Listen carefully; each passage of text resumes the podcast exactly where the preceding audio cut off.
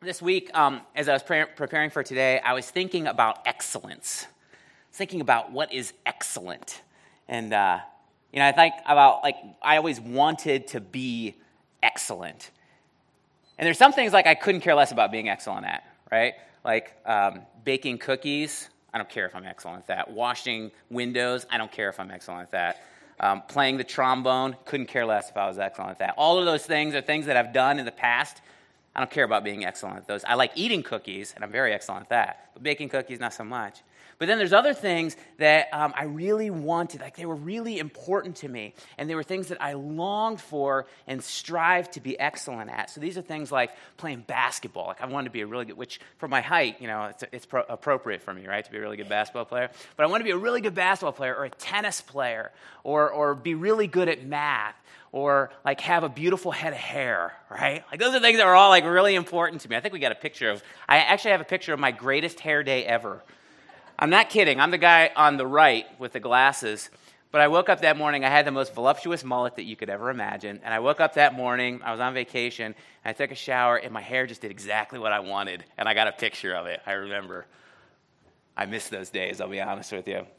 But I think I wanted to be known, like I wanted to be excellent at these things. I wanted to be known as somebody who was, who was athletic. I wanted to be somebody who was smart. I wanted to be somebody that was good looking. I remember dreaming about playing in the NBA. Like, I wanted to play in the NBA so badly.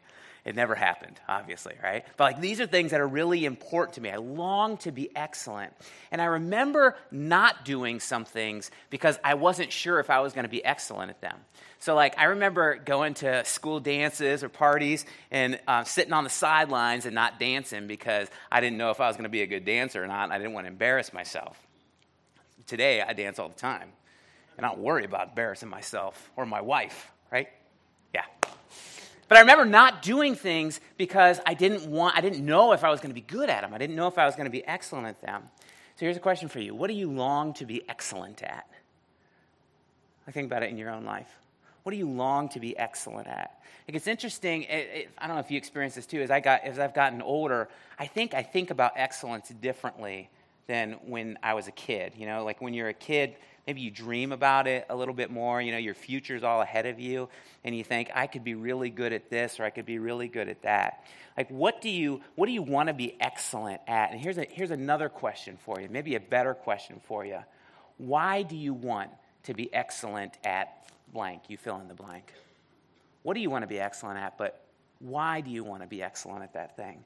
Like, what's your motivation? What, what are you looking for in that excellence? Why is that important to you? Well, tonight we're going to continue on in our Epicenter series, and we're going to finish up our discussion on our values, actually. So we have another week of the series where we're going to talk about something else, but tonight we're going to finish up on the values, and we have two values left, and so we're going to cover both of those values tonight. Uh, we're going to spend more time on the first one and much less time on the second one. Um, they're very closely connected, in my opinion. By the way, um, we do have our sermon. So, our website, our Barberton campus website, is up and going. Uh, I think it's mostly accurate. It's pretty accurate with the information that we've got on it. Um, and we do have the sermons up there from the previous weeks in the series. And so, if you missed one, um, go check it out. You can follow up. I'm not going to go back. we we're, we're six of them in, so I'm not going to go back and, and kind of rehash those right now. But basically, what we've been saying in this series is that the gospel is like the epicenter in our lives, right? And so the epicenter of an earthquake is the center part of an earthquake. It's the center of a disturbance. And in that center, it sends out shock waves in every direction, and those shock waves affect everything that they come in contact with, right? And so he said the gospel is like the epicenter of a disturbance. Sometimes, for many of us, a violent disturbance that sends out shock waves that affect every single part of my life. And so we've talked about how the gospel affects us in lots of different ways over these past few weeks. And we've talked about how it affects us in very personal, kind of private, individual ways, but then also how it affects us in very corporate and collective ways as part of the church. And so in the series, we've been talking about like why we do the things that we do and why we don't do some of the things that we don't do. And so tonight we're going to look at our last two values. And this first one that we're going to look at is actually driven by this idea of excellence. And here's what it says we do our best with everything we have. We're committed to excellence and effectiveness for the gospel. We will maximize every resource to focus our creativity and our efforts on the ministry that makes the most impact. We do our best with everything that we have. We're committed to excellence. What does that mean? Like, not commitment. I know what commitment means.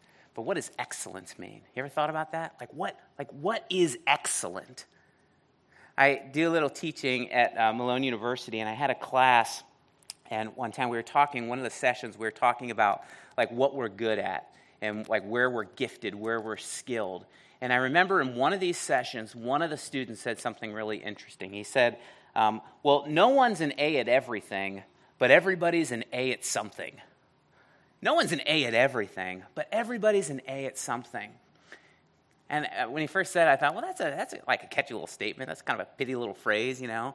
Like, it's interesting. I think I could, I could think I could use that in a sermon sometime, right? Like, that's, that's actually what I was thinking. But then I started to, to think about it a little more. Like, this is the kind of thing that you hear at schools a lot. We're in a school right now. You hear this at schools a lot. Like, everyone's great at something. You just have to find what that something is and then go pursue it, right?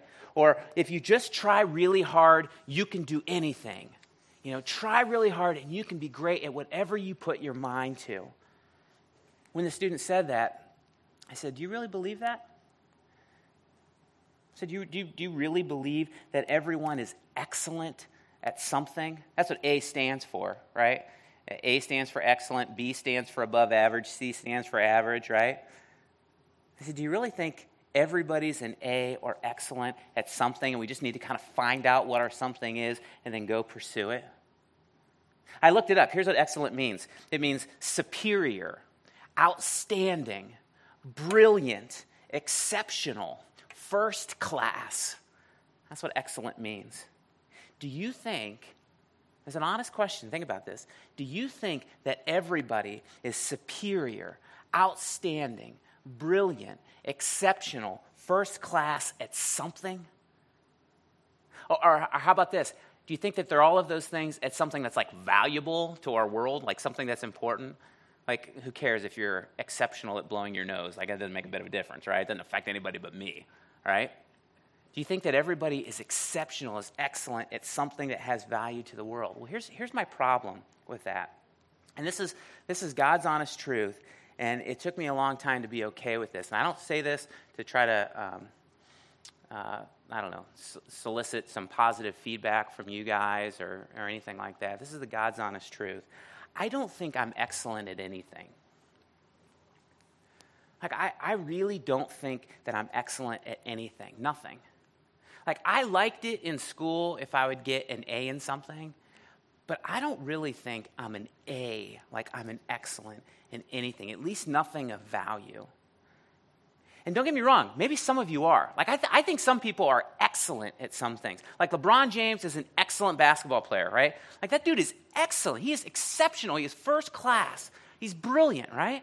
Like, I think Donald Trump is probably an excellent businessman. I don't know if he's the most ethical businessman, but that dude has a knack for making money, right? Carrie Underwood is an excellent singer. Chuck Norris is excellent at being awesome. Amen? Can I get an amen? All right. And maybe, maybe, maybe you're, gen- that made no sense if you weren't here last week or two weeks ago. And maybe you're genuinely excellent at something too. Like maybe, maybe you are brilliant, you're, you're exceptional, you're outstanding. You're first class at something. And if you are, that's awesome. You should pursue it. That's awesome. But, guys, I would argue that I don't think most people are. And it's okay. It's okay. That's fine. I'm not. In class that day when he said that, he said, you know, n- nobody's an A at everything, but everybody's an A at something. And I said, Do you believe that? And we talked about it, and I said, I don't, I don't think I'm an A at anything. I think there's probably a couple things that I'm a strong B, but I don't, if I'm honest, like if I'm honest with myself, I don't think I'm an A at anything. And maybe you feel that way too. And maybe, maybe if you're honest with yourself, right, and, and, and you're not trying to impress people and get yourself to believe something, then maybe you feel that way too. Like, I don't, I don't know if I'm exceptional, at anything. I don't know if I'm outstanding at anything. And maybe you see a value like this, you know, like we're, we're, we're going to do our best with everything we have. We're committed to excellence. We're committed to effectiveness. Maybe you look at that and you think, oh, doggone it. Here it is again. They're committed to excellence, and I'm not excellent at anything. So, what do I have to offer? Like, what, what do I really have to bring to the table? I'm just going to get overlooked again. I'm not going to have anything of value to offer and to bring. Well, if that's you, tonight, like it is me, then I want you to keep listening because you might experience some freedom tonight because I'm right there with you. And, and excellent people, the good news is that excellent people is actually not what we're looking for. Like, if you're excellent, we're glad that you're here and we want you to use your gifts. Don't hear me wrong there. But excellent people is not what we're looking for. We don't, we don't push them away, but what we're looking for, what we're seeking, is, is, is something different. It's not people that are finished products and excellent. What we're looking for is people that strive for excellence, right? People, and there's a big difference here, guys. People that strive for excellence and they do their best with everything that they have and they do it for the right reasons. That's what we're looking for, and that is very different than just looking for a bunch of excellent people. Because this, striving for excellence, doing my best, doing it for the right reasons, that is a possibility for each of us in this room right now. Whether you are excellent at something or not, this is a possibility for each of us in this room right now. So I want you to grab your Bibles, pull out your Bibles, and I want you to open them. We're gonna. I, I want to read a couple other verses, but we'll, we'll put those on the screen. I want you to open your Bibles to Revelation chapter five. Revelation is the very last book in your Bible. Revelation chapter five. As you're flipping there, I want to I want to show you a couple of other passages. The very one of the very first passages. I don't think it was the first, but one of the very first passages that I memorized uh, is in 1 Corinthians. It's 1 Corinthians ten thirty one. And uh, this is what it says. I, I, I, it just stuck out to me. I really like this passage. And so we've spent a little bit of time over the past few weeks in Second Corinthians. And so we know that Paul founded this church and he knew them very well. Um, in 1 Corinthians ten thirty one, this is what it says. I'll throw it up on screen. It says, So whether you eat or drink or whatever you do, do it all for the glory of God. So whether you eat or drink or whatever you do, do it all for the glory of God. And Paul's talking here, the context is he's talking about food that was potentially sacrificed to an idol. And he's talking about our freedom as followers of Jesus to basically eat whatever's put before us as long as we eat and do whatever we do for God's glory. So talk about the freedom that we have here, right?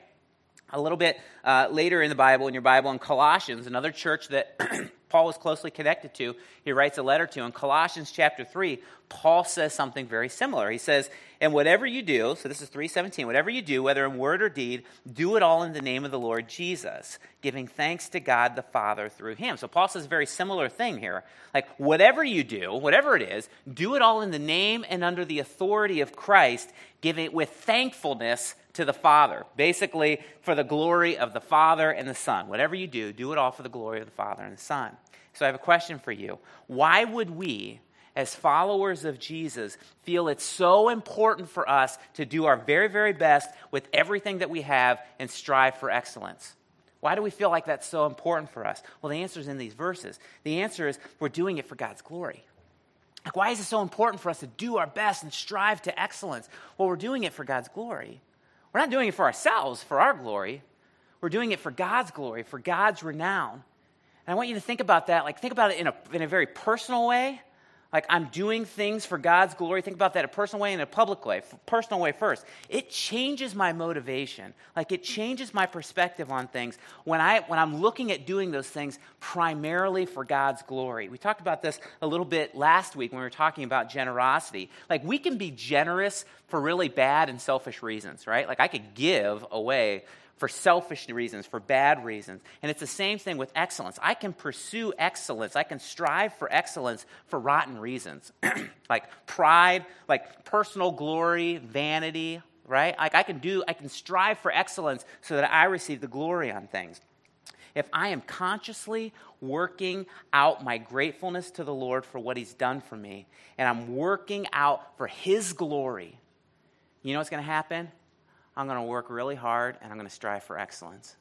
Like, if I'm consciously recognizing what God has done for me and I'm responding out of thankfulness for that, and I'm thinking, I want to do things for His glory, for Him, the God of the universe, you know what's going to happen? I'm going to work really hard and I'm going to strive for excellence. I'm going to do my best with everything I have, and I'm going to strive for excellence. It changes my perspective when I think about doing things like internally inside of me, when I think about doing things for Him and for His glory. Think about it in a public way. We reflect Him, right? We talked about that week one. We talked about we live to make Jesus make sense. We're His ambassadors.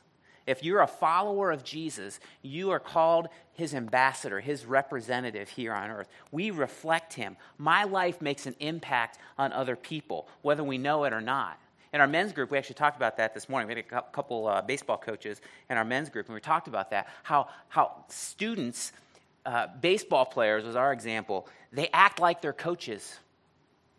They just do. They see their coaches do things, and then they do things. Kids act like their parents. They see their parents do things, and they do things. Students, kids act like other students. They see their friends do things, and they do things, right? Like our lives are always making an impression on other people. And so, if we're doing things for God's glory, maybe people will look at our lives and say, man, that guy's, that guy's kind of different. Like, in a, in a good way, he's kind of different. I wonder what makes him that way.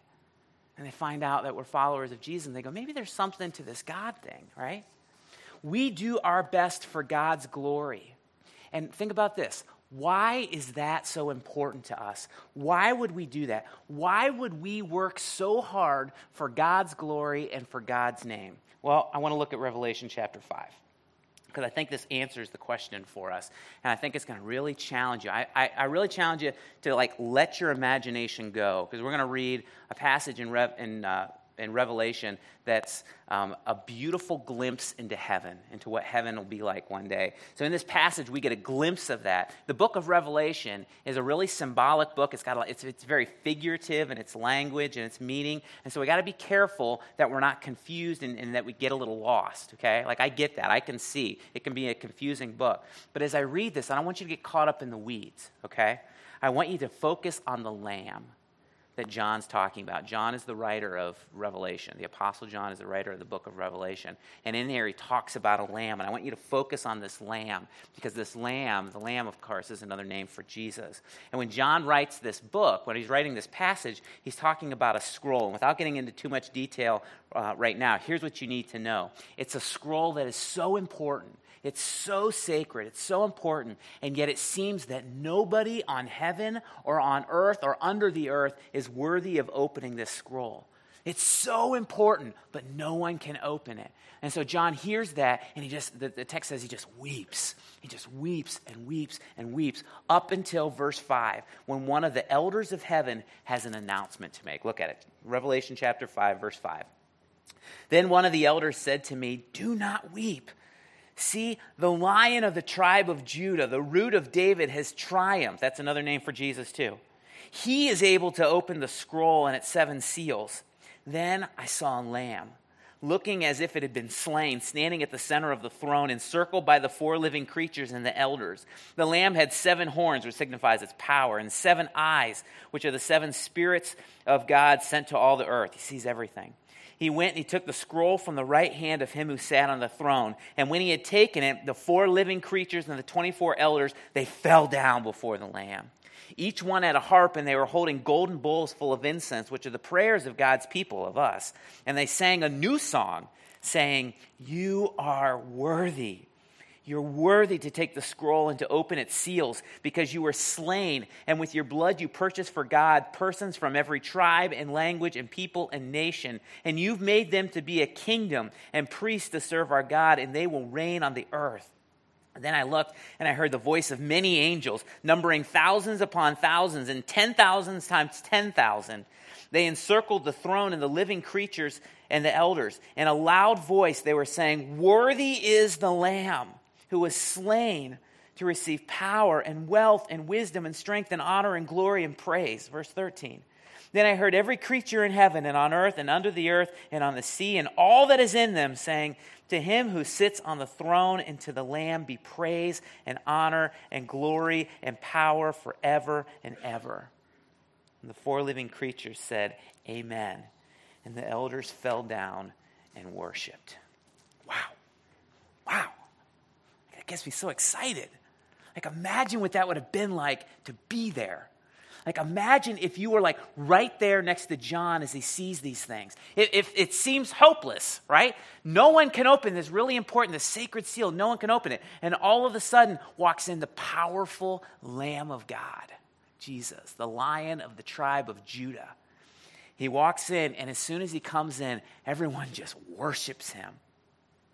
Why would we do our best for God's glory? Like, why do we do that? Why would we work so hard for His glory and for His name? Why do we do it? Because He's worthy. Because He's worthy of that. He's worthy of us working hard. He's worthy of us doing our best. He's the creator and the sustainer of everything that is. From the vastness of the universe. I saw a video this week of like talking about how like even how tiny our Milky Way is, which there's lots of stars and planets in the Milky Way, like I don't even know, millions of them, huge number of them, and how tiny the Milky Way is compared to the vastness of the universe. Compare that to the like the, the minuteness of, of quarks when I was in school, the smallest thing were atoms. Now they know about quarks. I said something after, after the first service, somebody said, There's something smaller than quarks. I don't even know what that is. But imagine the vastness. He created everything. Listen, he thought of everything. I used to love Van Halen. I used to love Van Halen. Like, they, they were my jam, man. I love Van Halen. You know what's amazing about Eddie Van Halen, the guitarist? He's an incredible guitar player, but you know what's so amazing about him? He thought up how to do everything. He was like the pioneer, right? Like he thought how to do these incredible things on the guitar. God thought all of this stuff up. He created it and He keeps it going. He is so much greater than us that when anyone is actually in His presence, the only response is worship. It's worship. People collapse in front of Him. Why? Because He's worthy. Just let that sink in for a second. Just, just think about how worthy and great and holy and righteous and good He is. And here's what I want you to do allow yourself to think about how you're not. We're not those things. We're not perfect. We sin. We're selfish sometimes. We struggle. He's worthy. Guys, this, this idea of God's worthiness and, and our sinfulness, our unworthiness, I think, and, and, and you can tell me if you agree with me, I think we miss this a lot today. And it very easily gets twisted. And it's so incredibly important for us to understand. If we're going to capture what the gospel is, what the good news is, we got to get God's worthiness and our unworthiness. I read an article this week um, that made me mad. like when I first read it, I was like, I was mad, I was frustrated. And I thought about it a little bit more and I got sad. And I thought about it a little bit more and I thought, I want to do my best to help people not have this guy's perspective that wrote this article. And I want to read you a little bit of the article. Basically, he writes this article um, because he's, I would say, rightly frustrated, rightly frustrated with some of the leaders in Christianity that he sees on TV. You know, these guys who, who raise all of this money, he was talking about one guy in specific, who raise all this money from people who don't have that much money for ministry purposes when this Christian leader is living like incredibly extravagantly. Okay? So this guy's writing this article in response to that, and he's angry. And he starts off from a premise of um, so he's not a believer. He doesn't, he doesn't believe in God, period. So he, starts, he writes this from an atheistic perspective. But this is what he says, and I want to I wanna just read you an excerpt from this article, and it may bother you too, but I want to read it anyway. The Bible is promoted as the loving word of God, yet it's filled with murder, hate, intolerance, inhuman slaughter, slavery, torture, homophobia, and discrimination. The Bible is a bully book. It demands that you follow the author's barbaric laws of life and living or burn in hell. If you decide to submit to the bully, referring to God, he rewards you with everlasting life. If not, you burn in hell. It's pretty straightforward. It's no different than the bully at school who steals your money and promises you protection, or the mobsters who threaten to vandalize your store unless you pay him parts of the profits. The Bible is a much bigger bully than both because at least the school bully and the street thug don't require that you worship them as they terrorize you. The beast that, that wrote the Bible, the authors, the beasts that wrote the Bible, command you to fall to your knees and proclaim your love and devotion to a God, lowercase g, that will gladly slaughter you if you don't. It's sick and perverse. But you won't hear much of that on Sunday morning. We talk about it on Saturday night, but you won't hear much of that on Sunday morning. Religious leaders prefer to focus on the loving side of the Bible he goes on, I skipped a little bit there. He says, Isn't it time we started thinking for ourselves? Isn't it time we started taking responsibility for our lives and stopped relying on a supernatural Savior? Isn't it time we started using critical thinking and questioning all this nonsense and delusion coming from the church? I'll stop there. There's more to it, but I'll stop there. It's kind of hard to listen to, isn't it? And, and there's lots of things that we could say, right? Like lots of things in there that, that I think we would disagree with. But you know what strikes me so hard from that? Like what, what really hits me from that is this gentleman has, has no comprehension of the difference between God, Father, Son, Holy Spirit, and his divinity and his utter worthiness and us and our not divinity, our human, our humanness and utter unworthiness. See, I kind of agree with him if I have the same starting point that he has, I kind of agree with him. If we're the pinnacle, if we're the center of the universe, if we're the most important, powerful, worthy beings in existence, if that's true, then who's going to tell me I need to follow somebody else? Like, who's going to bully me into that? Who's going to tell me that I got to follow somebody else's rules and laws? Who's going to tell me that I got to worship somebody else? Who's going to tell me the way that I got to live, right? I'm strong. I'm in charge. I'm the one who's in control. I'm the master of my own fate. I'm not weak. I'm not going to be bullied. If that's our starting point, if that's, if that's where we start, that we are the ones who are worthy, I could see this guy's perspective. I could see his frustration with this idea of God and what the Bible teaches about him. But see, each of us has to make a decision, right? Each of us has to make a decision. If we agree with this author and his assumptions, his first assumption that there is no God, right? And that we are the most important ones. We're the center of the universe. We are the ones who are in charge. We're masters of our own fate. And we are the ones who are worthy. That's his perspective. We have to make the decision. Do we agree with that? Or that God is real and what the Bible teaches about him is true? and what my heart and my experiences show me, have taught me, are accurate. See, I don't know about you. I don't feel like I'm the one who's in control. Some, sometimes I do. But I don't feel like I'm the one who's got control of things. I don't feel like I'm very powerful. Many times I don't feel like I'm very honorable. I don't feel like I'm always good. I don't feel like I'm righteous. I don't feel like I'm perfect. And yet I know that all of those things are good and all of those things are right. Like honor is good, righteousness is good, perfection is good. And so if I don't feel like any of those things, and there's one who has shown himself, revealed himself throughout history that he is those things.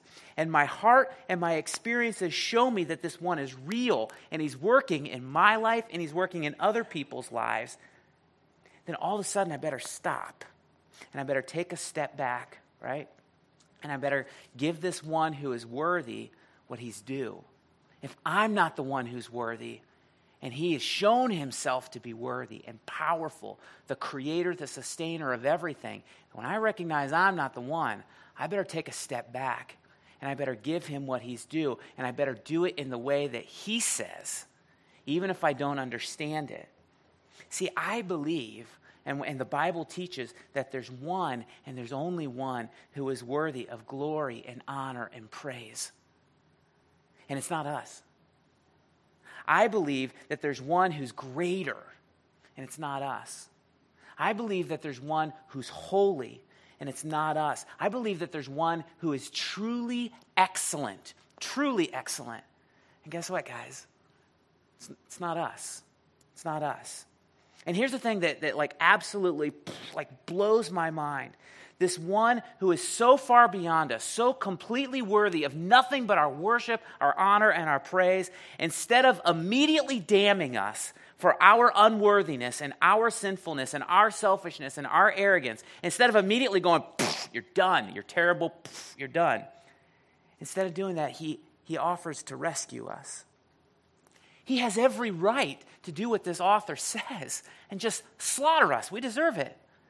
He is holy and righteous and good, and we're none of those things, right? And instead of going, you're done, he reaches down. He says, grab hold. I'll, res- I'll rescue you. If you grab hold, I'll rescue you. And instead, he goes in our place. Still got to be paid for, right? still got to be paid for what we've done with our lives. And so he comes down, he becomes one of us, and he takes our place. And he's tortured and beaten and taunted and spit on. The creator of the vastness of the universe to the little quarks. He becomes one of us, spit on, taunted, and he takes our punishment. That blows my mind. It blows my mind. He's worthy. And because he's worthy, we as his followers, we do our best. We do our best with everything that he's entrusted to us. See, I said before that I think very few of us are actually excellent at anything. Some of you are, but very few of us, I think, are. But that's okay because my worth isn't found in what I'm excellent at. My worth is not found in how excellent I am at anything. That's not where I get my value. That's not where I have my worth. My worth is found in my excellent God who is worthy of glory and honor and praise. I don't have to be excellent, which is liberating to me. It's like a weight off of my back. I don't have to be the excellent one. He's excellent, and I'm with him. And he's created me to be exactly how and who he wants me to be. I'm his. And so I do my best with everything that the excellent one has given me. And that means striving towards excellence because he is excellent. And I want people to see his excellence through me. Like with all my heart. I, I know you guys feel this way too. With all my heart, I want people to look at me and I don't want people to say, man, that Jeff is a pretty good dude. I don't care. I don't want people to say that. I want people to look at me and go, man, that God that he worships must be something. I want people to look at me and praise God for who He is and for what He's done. See, our message that we have is, is so important. The gospel is so important. The God of the universe is so important. It's too important for good enough. We seek excellence. We don't seek good enough. You know what I mean by that? One thing we say around here is good enough is not good enough. Good enough is not good enough. You know what I mean by that? Like, like, that's ah, fine. It's, it's, a, it's enough to get by. It's all right. See, God's, God's not a God of fine, God's a God of excellence. May we never be people who say it's just good enough. Not when we're representing Jesus. Not when we're trying to help make Jesus make sense to a culture that is confused about him and who he is. We do our best with everything that we have, and we do it for God's glory, and we do it because he's worthy, and we don't do it alone. It's beautiful. That's a beautiful thing. We don't do it alone. We are like a tiny, tiny little part of the kingdom of God. It is so much bigger than what we do here at Grace Church. And That actually leads us to our last value. And I'll be quick here, and then we're done. Here's our, here's our last value it's about how we partner with others. And here's what it says We actively seek ministry partnerships.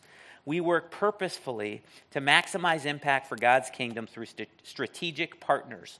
Grace Church cannot go it alone and we will leverage strengths of diverse organizations and churches to pursue the movement to which God has called us. It's kind of a that's kind of a wordy one there, but you get the idea. We don't do it alone. You know, one of the one of the uh, bad things about being a part of a big church is sometimes people make assumptions about the church or make assumptions about, about us and why we do things. And like maybe we're all kind of out to do it for our glory. So people say, man, that Grace Church is an incredible place, right? And they assume maybe that, that we're doing things out of selfishness and arrogance and we'll just like step on anybody that gets in our way. Sometimes people make that assumption. You should know that. Some of you have talked to me about that. Sometimes people just assume that we must be doing something wrong to attract people, to bring people in. And guys, I think you know this, but I'm going to say it anyway. That could not be further from the truth. That could not be further from the truth. Like we are we are a tiny, tiny, tiny part of the kingdom of God. And we make so many mistakes. We didn't have monitors last week, right? Like we make mistakes all the time, and we don't think that we're the only church or we got it all together. And we love, we love other churches and organizations that are doing um, their best, striving for excellence that God is using to grow his kingdom. And when we see that, our response is we want to celebrate with them. And we want to encourage them, and we want to help support them through sending volunteers to them, or sending money to them, or both. And just like no one does everything well, no church does everything well, right? Like none of us is an A at everything, right? No church is an A at everything either. And I really believe that God raises up other Christian organizations to help fill needs that if the church tried to do, it would struggle, right? But these organizations, I believe God raises up so that they could do these things with excellence and we could support them and we could encourage them. So we don't try to do everything. We don't, we don't, we don't, because we would struggle at it. But we love organizations like Haven of Rest, for example, in Akron, the homeless shelter in Akron that does so much more than that for the kingdom of God. We love places like Rahab Ministries. You know about Rahab Ministries? They're incredible organizations that help, that help women that are trapped in the struggle of prostitution and drugs. They go on the streets and they help them. It's beautiful. We love organizations like First Glance and The Garage the First Glance in Kenmore and the Garage in Wadsworth that are doing everything they can to help students, to help youth understand who Jesus is and how valuable and important they are to Him. And there's lots of others. You know, places like South Street Ministries. We love that place. Barberton area community ministries, Backham, and how they feed uh, the hungry in Barberton and the Norton area. We love that. Pregnancy Solution Center, Common Threads. Like all of these are places that we go, man, they're doing some good stuff. And we want to help support that. And we want to send volunteers over there. We say they do it better than we could. And so we send volunteers over there and we send money over there and we say, let's work together. We're all on the same team for the kingdom of God. And I want to say this too there's other churches in Barberton that we love and in the greater Akron area that we love and we support and we believe in their ministries. And these are churches that are different denominations that have some different beliefs than us. Practice things a little bit different. Oh, no, heaven forbid. Different values. It's okay. If they have the same core beliefs about who God, like the same core theological beliefs about who God is, who Jesus is, our views of the Bible, the importance of the Bible, and they're doing something for the kingdom, we'll jump on board with them and we'll send people to help. Like that's that's that's what we value. There's different flavors of uh, of church that, that meet different people. Like Grace Church is not for everybody. We readily admit that. There's other churches doing wonderful things too. And some great churches in Barberton. On, in fact, this, this week, on Thursday, we'll get together uh, with some other pastors from Barberton churches, and we just get together and we pray. We just pray, and we hear what's going on in each other's churches, and we encourage each other. We're all on the same team right? We're all pushing in the same direction. We're all part of the kingdom of God. And see, here's the thing like, one day we're going to get to know Him, right? In heaven. Why not get to know Him a little bit now? Serve together. And what difference do you think that makes to the community when the community sees that? What kind of impression? And what kind of impression do you think it makes to the community when they see churches that don't get along with each other and don't like each other and talk badly about each other. We won't do that. So I want to challenge you. Like we, we seek excellence. We strive for excellence. We're not looking for excellent, perfect people. That's not what we're doing. We're looking for people that are striving toward excellence, that are doing their best with everything they have, and they're doing it for the right reasons. And we're part, we are a small part of a much, much broader, bigger community of people that are doing that. And we get to do it together with them. And that's a privilege. And as I look around here, guys, like we're so different. I love it. I love it. We've been praying for diversity and differences. We're so different, and each of us are needed. Like we have different gifts and skills and passions, which is experiences, which is so cool.